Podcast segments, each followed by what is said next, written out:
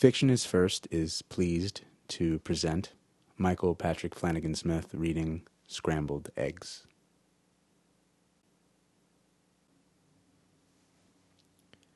I'm swilling a gin and tonic, talking to you at the party. I hate it when people say everything happens for a reason. It's bullshit. Everything is mix up, chaos.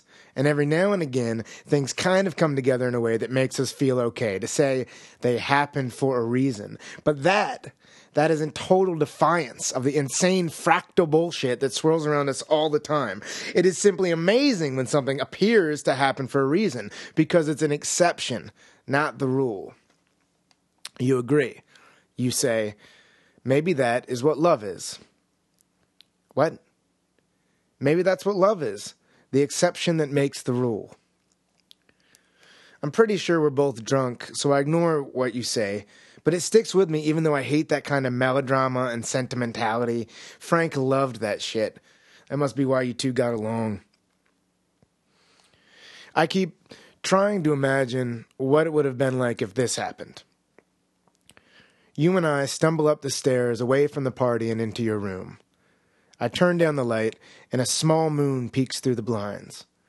We lie down onto the mattress and look at each other in half dark. Brown eyes, blue eyes. I pull you close to me. There's a rustle of clothing, and your breath feels wet and sweet on my neck. I think of kissing you. I think I've wanted to do it before, but I don't act on it. And you fall asleep in your funeral dress in my arms. Your breathing evens out and you drool on my neck. I kick my shoes off as carefully as I can and pull you closer into me. You snuggle into me so small and soft and warm. You hang tight onto me, and I fall asleep in my suit, my tie undone, jacket on a chair. When we wake up, I confuse the sound of birds for a ringtone. I've been living in the city far too long. We have breakfast together in our crumpled clothes in the kitchen by the window closest to the willow tree. We laugh and cry into our bitter coffee. When I leave, you kiss me on the mouth like a good friend. But that didn't happen. This happened. After walking up the stairs away from the party, and it was a party, your hand turns that light down, and that full curve of your mouth finds mine in the dark. Our mouths trade the sweetness of your breath, and I pull you down to the mattress fast and hard. The moon is small. I'm surprised at how quickly your dress comes off, how suddenly immodest you are, your small hands greedy, impatient with my belt and buttons and zipper. We wrestle like small, hungry animals fighting over scraps of food, and when we make love, it's like we don't have any skin. We end up sobbing like bitches.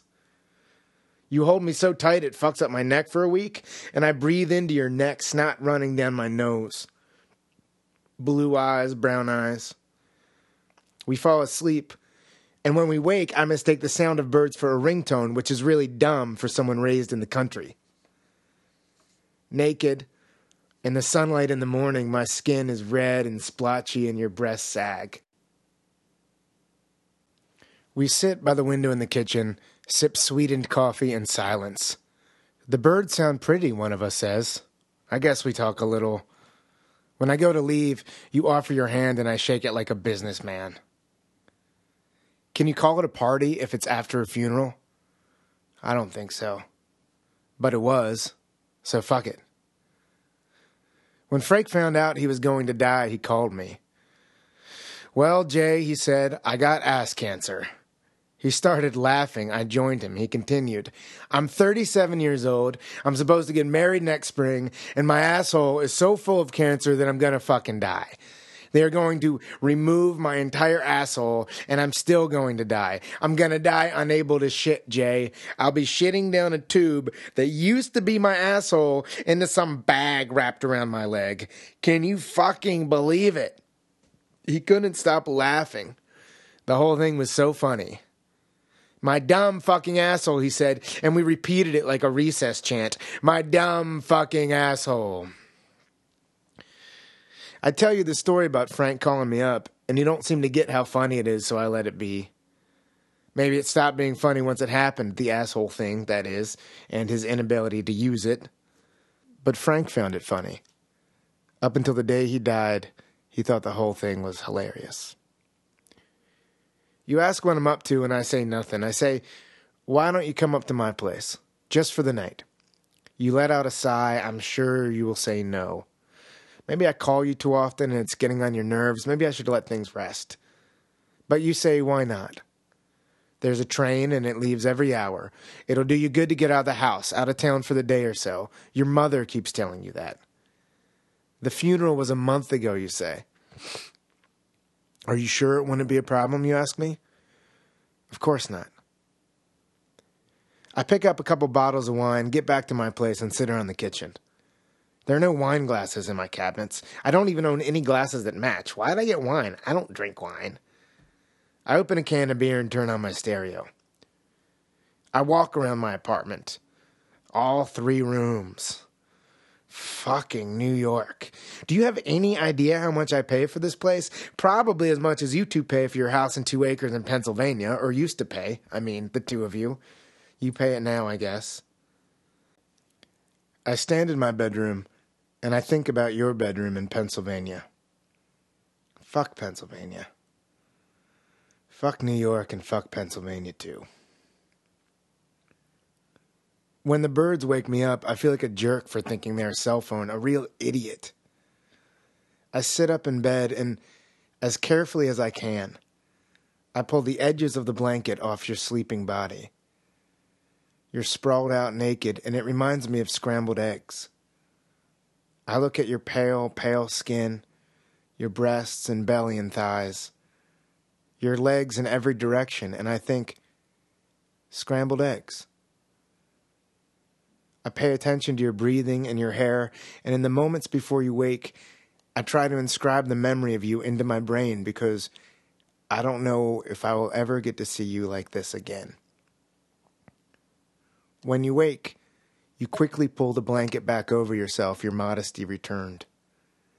And when I sit in my kitchen thinking about wine glasses, I can't recall the image of scrambled eggs, so I think about that blanket. There's a picture of Frank on the bookshelf in my bedroom, fishing, wearing a stupid hat. It's a tributary off the Schuylkill, and behind him, the sky is burnt orange with swirls of purple, the sun obscured behind a messy tangle of dark green leaves and thick, twisty branches. I take the photo off the bookshelf drop it into my dresser, and close the drawer. I pull away from you and sit up. I grab my beer and take a swallow. You lay on your back and watch me. You push some sweat stained hair away from your eyes and reach for the juice cup that holds your wine.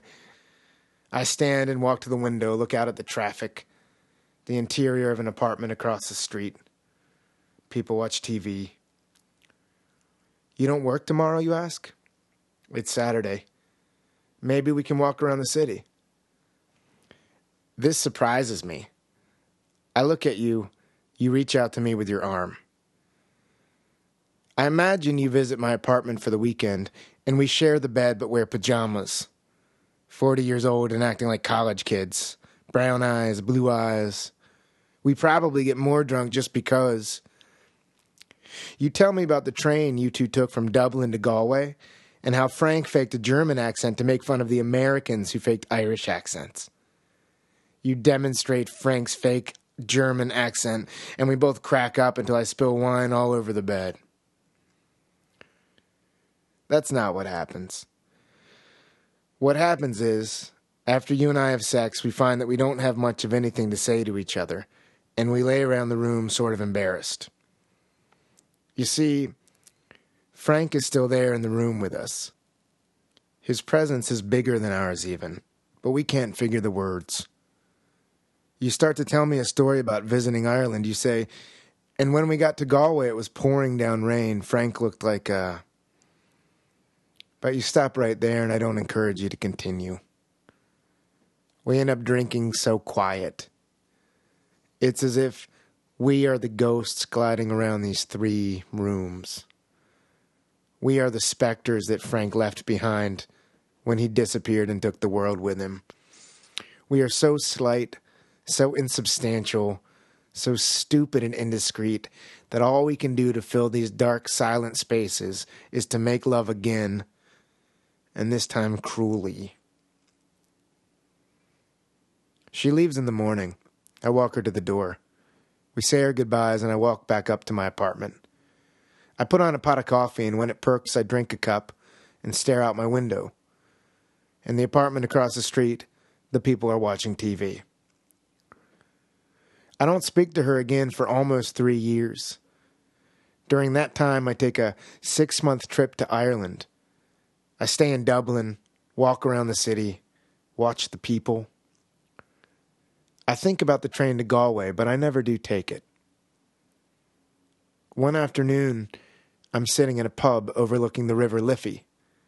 I strike up a conversation with an old man with gray eyes. He wears a green wool cap. He asks what brings me to the city. I blink.